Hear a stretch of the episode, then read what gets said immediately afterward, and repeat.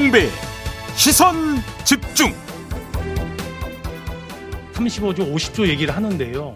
합의해서 가져오면 정부가 받아들여라. 그걸 어떻게 재정을 맡고 있는 사람이 예 그렇게 합니까? 그걸 왜 민주주의의 자체를 부정한다고 얘기를 하십니까? 저는 의견을 같이 하기 어렵습니다. 돈을 이렇게 한꺼번에 몇십 조가 어디서 툭 떨어지는 건 아니지 않습니까? 그 당시 혹시 상임위원회에서 논의를 하실 때 재원을 어떻게 마련하자는 이야기를 혹시 나누셨습니까? 네. 이 목소리의 주인공 다들 알고 계시죠? 지난 7일 엊그제 국회 예결위에서 나온 목소리인데요. 첫 번째 목소리의 주인공은 홍남기 경제부총리고요. 두 번째 목소리의 주인공은 김부겸 총리입니다. 아, 추경 규모를 놓고 이렇게 씨름이 이제 본격화되고 있는데요. 정부가 짠 추경안은 14조 규모죠. 근데 이제 각각 상임위에서 어, 짠 추경 규모는 다 합하면 플러스 40조, 54조 규모라고 하는데요. 접점을 찾을 수 있을지가 정말 궁금합니다. 그래서 집권 여당이죠. 더불어민주당 정책위 의장을 맡고 있는 박완주 의원 연결해서 관련 이야기 좀 나눠보도록 하겠습니다. 나와 계시죠? 네, 안녕하세요. 네. 박완주 의원입니다. 네, 안녕하세요, 의장님. 일단 좀 본격적인 질문 드리기 전에 네, 네. 정부가 이제 추경안을 국회에 제출하면 그때부터 심사가 이루어지잖아요. 그래서 그렇습니다. 일단 먼저 좀 그 확인차 질문 드리고 싶은 게 국회로 네. 넘어오기 전에 정부가 추경안을 짤 때 당정 협의를 네. 안 합니까? 당정 협의를 하죠. 당정 협의를 항상... 한 결과가 14조였습니까? 그러면? 어, 당정 협의를 한다고 하면 이제 어, 합의가 되는 경우가 있고 안 되는 합의가 경우가. 되지 않는 경우가 있는데 예. 통상은 합의를 해서 음. 국회 제출을 하는 게 음. 에, 통상적인 예인데 지난번 어 우리가 31조 짤 때도 네. 어 합의를 해서 예. 규모와 뭐 지출 내역을 어 합의하고 그 국회에 와서 이제 심의 과정에서 음. 통상적인 범위 내에서 조정을 했는데 네. 요번에는 1월 추경을 당에서 먼저 제기를 했고 네. 그 정부에서는 굉장히 부정적이었죠. 음. 근데 오미크로나 확산을 보면서 어 나중에 정부에서 추경에 대해서 동의를 하면서 음. 대통령께서도 초과세수를 갖고 추경을 짜겠다는 말씀을 하시고 음. 짜갖고 온 게 이제 14조여서 당정협의는 했죠. 했는데 예. 14조 갖고서는 부족하다. 그래서 합의에 이르지 못하고 어, 신속하게 뭐 처리 이 필요성 정부 요구가 있어서 음. 정부 안을 그대로 어, 합의되지 않은 상황에서 국회로 넘겨온 이런 상황인 거죠. 제가 이제 이 질문을 드렸던 이유가 하나 있는데요. 이제 국회 네. 예결위에서 하는 답변은 아무래도 이제 그 필터링이 된좀그 여과 과정을 거친 발언이라고 봐야 되지 않겠습니까? 비교해서 그렇습니다. 상대적으로 당정 협의는 좀 더그 자유롭고 솔직하게 대화가 오갈 것 같아서 드리는 질문인데요. 네. 당정 협의 과정에서도 그러면 그 정부는 14조가 맥시멈이다. 계속 이렇게 주장했던 겁니까? 네, 그렇습니다. 정부의 원칙은 확고했습니다. 음. 아, 첫째는, 어, 규모가 초과 세수를 갖고 짠다. 빚내서 추경 짜지 않겠다라고 하는 입장을, 예. 아, 분명히 밝혔기 때문에. 예. 그래서 뭐, 어, 아무리 솔직한 당정, 음. 비공식 당정을 하더라도, 재- 재원에 대해서, 규모에 대해서, 어, 14조 이상이 어렵다라고 하는 이 원칙적인 입장을 반복하기 그러, 때문에. 그러면 당정 협의 때 당에서 요구했던 액수는 얼마였습니까? 아, 금액을 명시해 갖고는 하지는 않았지만 네. 14조 갖고서는 어렵고 예. 방향에 대해서는 계속 얘기를 했죠. 음. 사실은 어, 손- 손실보상법이 있지만 네. 사각지대가 존재하고 있다. 그래서 음. 넓게 아, 이번 이 오미크론으로 인해서 또 뭐 3차에 걸쳐서 연기를 한 거기 때문에 네. 대상을 확대하고 예. 그 다음에 뭐 필요한 부분 뭐, 뭐 여야가 지금 같이 공이 있다면 뭐 말씀드리겠지만 음. 뭐100% 손실 보상이라든지 네. 금액과 하한선 올리는 문제라든지 이런 음. 부분들은 얼마든지 반영을 해야 되는 거 아니냐 음. 이런 이야기들이 얘기를 했지 금액을 얼마로 음. 하라고 이렇게 명시적으로 놓고서 어 논하지는 않고요. 14주 플러스 알파 값 추가 증액분을 얼마만큼 할 수 있는지 음. 이 부분을 갖고 집중적으로 논의를 했던 거죠. 왜냐하면 그 과정에서 이재명 후보 같은 경우는 안 돼도 35조는 돼야 된다고 계속 그 일관되게 주장을 해오지 않았습니까? 그래서 혹시 그게 반영이 됐나 싶어서 질문드렸던 건데요. 네. 처음에는 우리 이재명 어, 후보님도 25조에서 30조였다가 네. 뒤에 이제 35조로 음. 이렇게 음, 금액이 그 정도는 돼야 예. 이 어려운 어, 현장에 음. 그 소상공인 자영업자들을 효과적으로 지원할 수 있다 예. 이렇게 말씀하셨던 거고요. 최근에는 이제 아, 이번 추경에서 충분치 않으면 예. 아, 집권을 하면 예. 어, 추경 또는 긴급명령, 어, 행정명령을 통해서 음. 50조 원 규모의 손실보상, 아, 소상공인 지원을 하겠다. 네. 이렇게 말씀을 하신 거기 때문에 예. 그런 부분을 감안해서 딱 35조를 내용적으로 음. 그 국회로 넘어오기 전에 35조를 짜라 이렇게는 말씀을 안 드리고 14조 이상 음. 아, 가용재원 할 수 있는 부분이 얼마인가 이런 부분을 통상적으로 이야기를 하죠. 알겠습니다. 그런데 그러면 하나만 더 확인할게요. 그러니까. 이 그 14조 추경안이 나오게 됐던 발단과 시작점은 위드 코로나로 갔다가 이게 이제 문제가 있으니까 다시 사회적 거리두기를 강화를 한 그 그에 따른 그 추경이라고 봐야 되는 거잖아요. 그렇습니다. 그래서 그때 이제 사회적 거리두기가 몇 주 이제 다시 시행이 된다는 걸 전제로 한 건데 근데 네네. 문제는 그 다음에 2주가 추가 연장이 됐고 네, 또 연장이 될지도 모르는데 그렇습니다. 그러면 소상공인에 대한 어떤 그 피해 지원이라고 하는 것은 추경 짤 때보다 더 많이 늘어난 걸로 봐야 되는 거잖아요.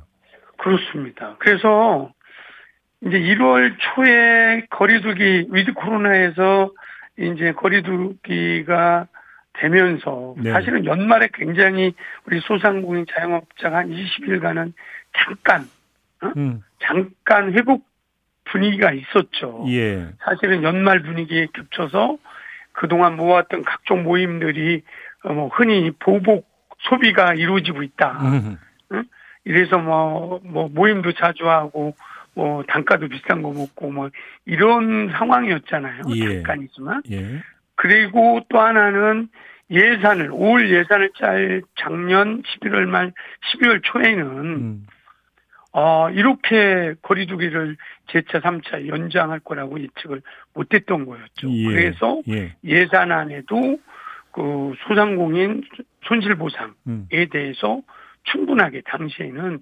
607.4조 안에 충분하게 담아 있지 않았던 음, 거였거든요. 그래서 어 저희 에, 여당인 민주당에서 1월에 이렇게 연장되면서 추경이 필요하다. 음, 그러니까 행정부 재정당국에서는 예산 짠지 얼마 안 됐는데 무슨 추경이냐 음, 이런 논리로 말씀을 하는 게 당연하지만 당시 예산을 짤 때는 충분하게 이런 상황을 예측하지 못한 거 아니냐. 예, 솔직하게 그 부분에 대해서는 어 저도 여러 번 어, 반성 뭐 하여튼간 예. 반성을 하고 사실관계를 확인하고 중체대하다 지금 상황이 아주 엄중하고 음, 알겠습니다. 그래서 이제 이렇게 추경 편성이 됐던 거. 그러면 의장님 구체적으로 한번 이렇게 질문을 드려볼게요. 그러니까 네. 그뭐 2주 연장됐고 더 연장될 것까지 그러면 요번에 추경에 미리 반영이 돼야 된다고 전제를 하고 네. 그러면 소상공인에 대한 지원금이 얼마나 돼야 된다. 고로 추경 전체 규모가 얼마나 돼야 된다라고 하는 당의 입장을 좀 구체적으로 말씀해 주시죠. 그 이제 그 금액으로 한 산에서는 이제 협상을 해야 되는 부분이고요. 예. 사실은 손실 보상 중요한 거는 손실 보상은 법적으로 어떻게 더 두 가지가 있습니다. 손실 보상법에 의해서 지원하는 게 하나가 있고요. 예. 이거는 법에 규정돼 있어요. 그래서 작년 예산 짤 때 하한선이 10만 원인 걸 50만 원 올렸는데 네. 요거를 100만 원으로 올린다든지 음흠. 그다음에 보상률이 80%인데 현재 예. 뭐 100만 원 손실 봤으면 80만 원 지원해 주는데 요거를 100% 해준다든지 이러한 부분들은 손실 보상법에 의한 보상이고요. 그것도 다시 손볼 계획이세요? 그럼 그, 일단. 그 렇죠. 예. 그런 부분이 하나가 있고 또 하나는 예. 대한민국의 어 통상 자영업자가 550만 명 정도가 되는데 음. 통계적으로 네. 그 중에 손실 보상에 의해서 손실 보상 대상이 되는 아 소상공인이 330만이에요. 네. 그러면 220만은 어. 손실 보상법의 지원 대상에서 사각지대가 생긴 거죠. 예. 그게 대표적으로 이제 뭐 프리랜서라든지 예. 뭐 사실은 특고 그런 뭐. 여행업이라든지 뭐 이런 거 말씀하시는 그런 거죠? 그런 분들이 사각지대에 있는 거예요. 예. 직접 원래 이 손실보상법은 어, 집합 제한이나 시- 아, 저 제한을 어, 시간 제한 요번에 풀어갖고 뭐 음. 이런 제한까지지만 이런 부분에 대해서만 지원 대상이었거든요. 네. 그러니까 여행업이나 뭐, 뭐 이런, 이런 데는 이제 안 되는 거죠. 예. 예. 그래서 이런 부분을 요, 어, 지난 연말에 방역 지원금이라고 해서 네. 320만 명한테 100만 원씩 줬잖아요. 예. 그게 3, 3.2조가 들어갔는데 음. 전 이걸 넓혀야 된다. 음. 소상공인 법에 의해서 보호받는 어, 자영업자뿐만 아니라 예. 그 사각에 있는 음흠. 대상을 넓히자라고 음. 하는 것이 어, 민주당이 어, 추경해서 집중적으로 재원을 그래서 14조 갖고는 안 된다. 예. 아, 이렇게 이야기를 하고 있는 것입니다. 그러니까 예를 들어서 그러니까 지금 그 의장님 말씀을 정리하면 손실 보상법에 따른 보상금이 있고 지원금이 있는 거잖아요. 자, 그러면 지원금 같은 경우 지금 산자위에서 1인당 300만 원이 아니라 1000만 원으로 올리자 이런 이야기가 나왔던 거잖아요. 동의하십니까? 어, 그거는 뭐 상임위에서 존중을 합니다만 네. 그러, 예, 그러면 현재 700만 원을 더 올려야 되는 거잖아요. 네. 그- 그러면 320만 대상으로 하면 아 21조를 올리자는 거잖아요. 예. 단순하게 예, 계산하면 예, 예, 지금 14조에다가 예. 21조에 각 35조 음, 음. 이렇게 하는 건데 아 그렇게 그만큼 이번 손실보상 아 방역지원금이 충분하게. 에, 지원해야 된다는 취지는 동의를 하지만 네. 아 어저께도 말씀드렸는데 저는 천만 원도 중요한데 음. 단가를 올리는 것도 중요하지만 납세자들 입장도 수용성도 고려를 해야 된다. 납세자 입장이란 건 어떤 뜻으로 하신 말씀이에요? 예를 들면 320만이 아닌 나머지 5천 5,200만 중에 뺀 4,800만 예. 명들은 이 부분 천만 원 주는 거에 음. 동의를 하는지 그러면 뭐 의장님 그냥 이거저거 따지지 말고요. 네 지원금이 어느 정도 액수가 적정하다고 보시는 거예요? 그거는 총액이 결정이 돼야 말씀을 드릴 수가 있고요. 예. 저희는 음. 좀 전에 말씀드리면 음. 당 내에서 아 당에서 여론 조사를 했는데 네. 천만 원을 주자고 하는 부분이 네. 제일 적었습니다. 적정하지 않다. 아. 너무 과하다라는 과하다. 그 여론들이 있기 때문에 예. 이 부분들은 이런 전, 전 국민들이 좀 동의하고 어려우니까 음. 그 부분들이 함께 할 수 있는 정도를 국회에서 여야가 논의를 해야 된다고. 그러니까 300만 원에서 1000만 원 사이 어디쯤 이렇게 뭐 그냥 추정을 해야 그렇죠. 되는 거겠네요. 그러면 네, 그렇습니다. 그리고 이제 보상금 같은 경우는 그러니까 그 최저 보상액과 보상률도 이번에 손보겠다 이런 거고요. 네, 그렇습니다. 그리고 예. 더 중요한 거는 사각지대에 있는 네. 어, 몇백만, 아, 몇십만, 몇백만 명들도 같이 고통에 대해서 방역지원금을 예. 어, 줘서 예. 함께 극복을 해야 된다. 예. 그러니까 두 개를 다 하면 좋죠. 음, 알겠습니다. 금액도 올리고 대상도 다 100% 하면 음. 지원 대상도. 근데 이제 재원이라는 게 이제 한 유- 유한하니까 그러니까요. 어, 그 부분에 대해서 이제 어, 재정 당국의 고민도 있고 뭐 여야의 고민들이 국회에서도 고민을 하고 있는 것입니다. 근데 아까 이제 그 인터뷰 시작하면서 들었던 김부겸 네. 총리의 육성을 보면 재원이 어디 있냐 한마디로 이거잖아요. 뭐 혹시 그러니까 재원을 약간 좀 한번 따져 보셨습니까? 당연히 어 여당에서는 당연히 그냥 야당처럼 뭐 해라가 아니라 예. 재원을 만들 수 있는 방안들을 어 나름 검토를 하죠. 음. 왜냐하면 제일 좋은 거는 초과세 한 너다섯 가지 방법이 있는데 예. 초과세수 남는 세수 갖고 하는 게 제일 좋죠. 음. 그게 넉넉하다면 네. 그것도 어쨌든 초과세수 잘못했다고 비판을 받고 있기 때문에 예. 그 다음에 빚내서 하는 국채 발행 하는 게 있고 음, 음. 지- 어, 세출 조정해 갖고 하는 방법이 있고 뭐 그다음에 기금 운영을 조정해서 하는 방법, 예비비 해서 하는 방법. 요게 재정 당국에서 가용할 수 있는 방법이 다거든요. 예. 그런데 각각에 대한 장단점이 있는 거죠.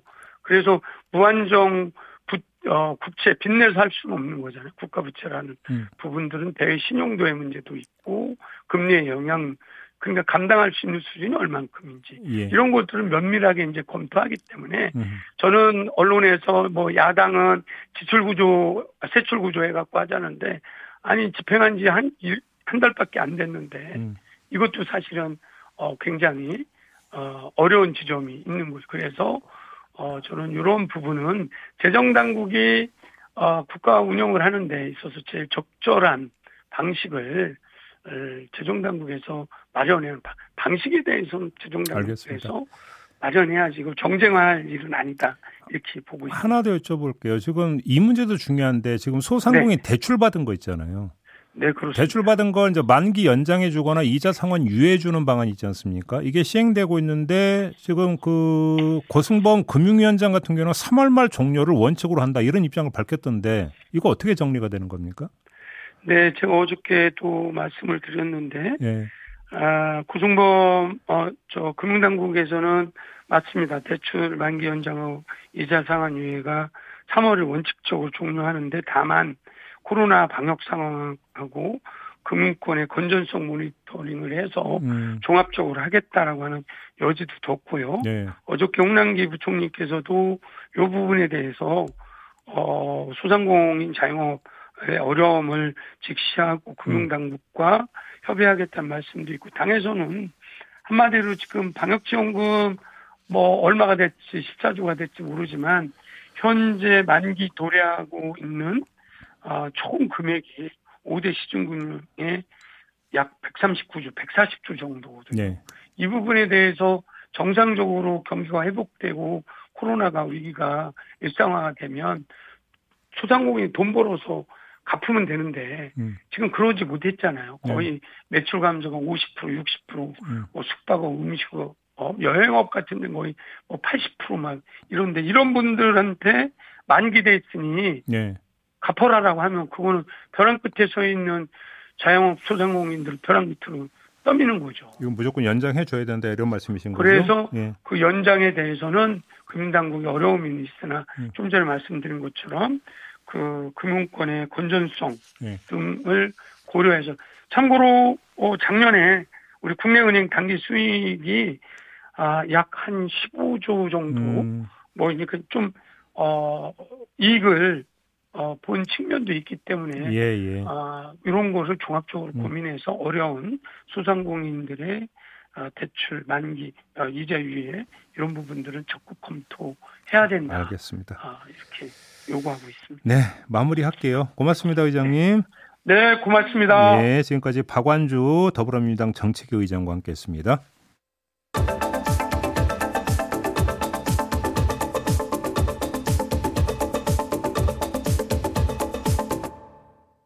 B컷 뉴스 진행하겠습니다. 헬마우스 임경빈 작가 모셨습니다. 어서 오세요. 안녕하세요. 어떤 이야기 준비해 오셨습니까? 베이징 동계 올림픽이 석연치 않은 판정 논란 때문에 이제 초반부터 시끄러운데 석연, 쇼트랙 석연치 않은 게 아니라 말도 안 되더만 보니까. 그렇죠. 예.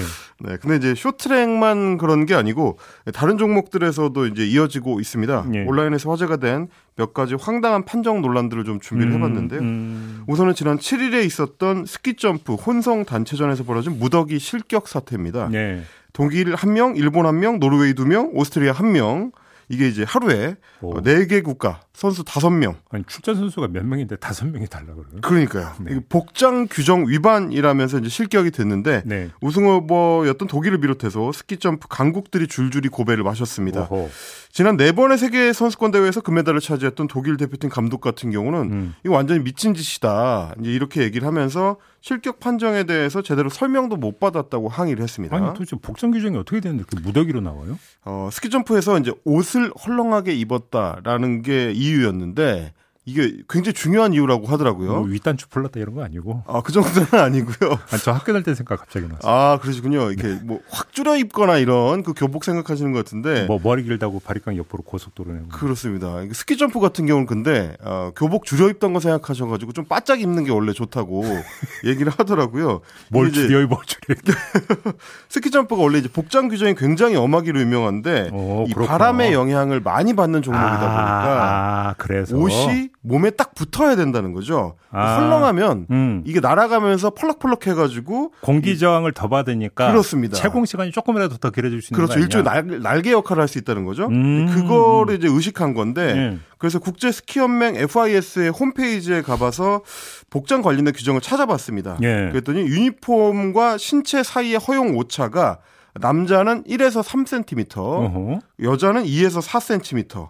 이걸 이렇게 펼쳐서 재봤을 때 이 한도를 넘으면 안 된다는 얘기고요. 네. 실제로 이 심판들이 자를 가지고 이제 측정을 하더라고요. 그래요? 그런데 이제 찾아보니까 원래도 스키 점프에서는 이제 복장 문제로 실격 처리되는 경우가 좀 잦은 편이어서 음. 2016년에 올림픽을 앞두고 우리도 이제 평창에서 FIS 컵 대회를 열었는데 네. 그 당시에 한국 선수 3명 그리고 음. 일본 선수 1명이 복장 규정 어. 위반으로 무더기 실격 처리된 경우도 있었습니다. 그런데 요번에 유독 그러면 이게 논란이 커지는 이유가 뭐예요? 중국이라서 이게 큰 것 같은데 음. 어, 실격 처리된 국가에서는 일관성이 없다라는 거를 지금 지목을 하고 있습니다. 음. 중구난방으로 모호한 판정을 기준 삼고 있다는 건데 네. 독일의 알트하우스 선수와 어, 일본의 다카나시 선수 같은 경우는 이미 지난 5일에 여자 노멀힐 개인전 경기에 출전을 했는데 그때 똑같은 유니폼을 입었다는 거예요. 근데 이제 그때는 괜찮았고 이번에는 실격 처리가 됐다. 그러니까 기준이 뭔지 모르겠다라는 게 일차적인 거고요. 교문 앞에 서 있는 선도부 선생님이 달랐다. 뭐야. 그렇죠. 그 선생님이 자꾸 3cm인지 4cm인지 헷갈리시는 그런 상황인 건데 노르웨이 실 실의 옵세트 선수 같은 경우도 심판들이 유니폼을 검사할 때 일반적인 절차를 따르지 않았다. 음. 그래서 지금까지와는 전혀 다른 방법이었다고 이제 주장을 하면서 음. 본인의 SNS를 통해서 나는 11년 동안 한 번도 실격 처리된 적이 없었는데 너무 억울해서 할 말이 없다. 이렇게 억울함을 호소하기도 했습니다. 이게 뭐 중국 선수 밀어주기 차원 이런 건 아닌 거고요. 그거는 아니었습니다. 중국 같은 경우는 그 1차 시기에서 최하위권이어서 아. 2차 시도도 못 해봤기 때문에 예. 아, 중국 선수를 위해서 실격 처리한 건 아니었다. 그나마 그 비판은 면했습니다. 아 그렇게 되는 거고. 그럼 또 다른 논란거리는 뭐가 있는 거예요? 이번에는 이제 경기 중에 일어난 판정이 아니고 경기 전에 코로나19 검사 판정이 이상하다라는 어. 논란입니다. 음. 인터넷 커뮤니티 더쿠에서 화제가 된 글인데 어, 또 다른 베이징 올림픽 피해 사례라면서 폴란드 쇼트트랙 선수인 나탈리아 말리셰프스카의 트위터 글을 소개를 했습니다. 음. 경기에 참가하기 전에 코로나19 진단 검사를 받았는데 검사 결과가 양성이었다가 음성이었다가 다시 양성이었다가 음성으로 어, 이렇게 왔다 갔다 하면서 선수단과 따로 이제 격리가 됐다가 해제가 됐다가 이렇게 하면서 이제 정서적인 불안감에 떨어야 됐다라는 아니 얘기입니다. 이러면 컨디션 조절 어떻게 해요? 컨디션 조절은커녕 참가도 못했습니다.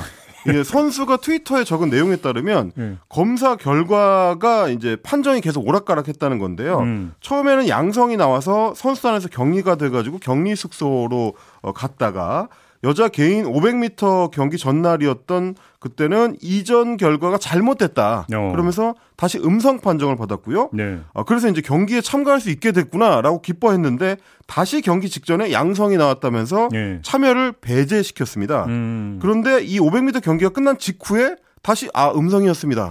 이런 판정을 받았다는 거예요. 참. 이게 이제 선수 입장에서는 4년 동안 이날을 위해 준비를 해왔는데 코로나 진단 때문에 경기를 날려버린 상황이 됐고요. 이 선수가 500m가 주종목이라서 음. 어, 몬트리올 세계 선수권 대회 2018년 대회에서 은메달, 2019년 유럽 선수권 대회에서 금메달을 땄던 세계 최강자 중에 한 명인데 네. 경기 참여도 못했다는 이런 네. 상황입니다. 어. 그래서 중국에 입국할 때만 하더라도 이 본인의 트위터에 굉장히 이제 들뜬 사진을 올렸었는데 순식간에 올림픽이 악몽으로 변하는 상황이었고 베이징 대회가 초반부터 자꾸 이런 판정 논란 때문에 시끄러운데 어, 이상한 코로나 19 관리까지 그야말로 총체적 난국을 보여주고 있는 상황이다. 이런 심정입니다. 김영복님이 베이징이 아니라 코베이징이라고 마무리하죠. 네. 헬마우스 임경빈 작가였습니다. 고맙습니다. 감사합니다. 네, 코로나 백신 3차 접종이 진행되고 있죠. 불법 체류 외국인들도 예, 접종을 하면 범칙금 유예 등이 적용이 된다고 하니까요. 꼭 참고하셔서 접종 계획 세우시기 바라고요. 저는 본방 이렇게 마무리하고 유튜브 연장 방송에서 사법 논담으로 이어가겠습니다. 고맙습니다.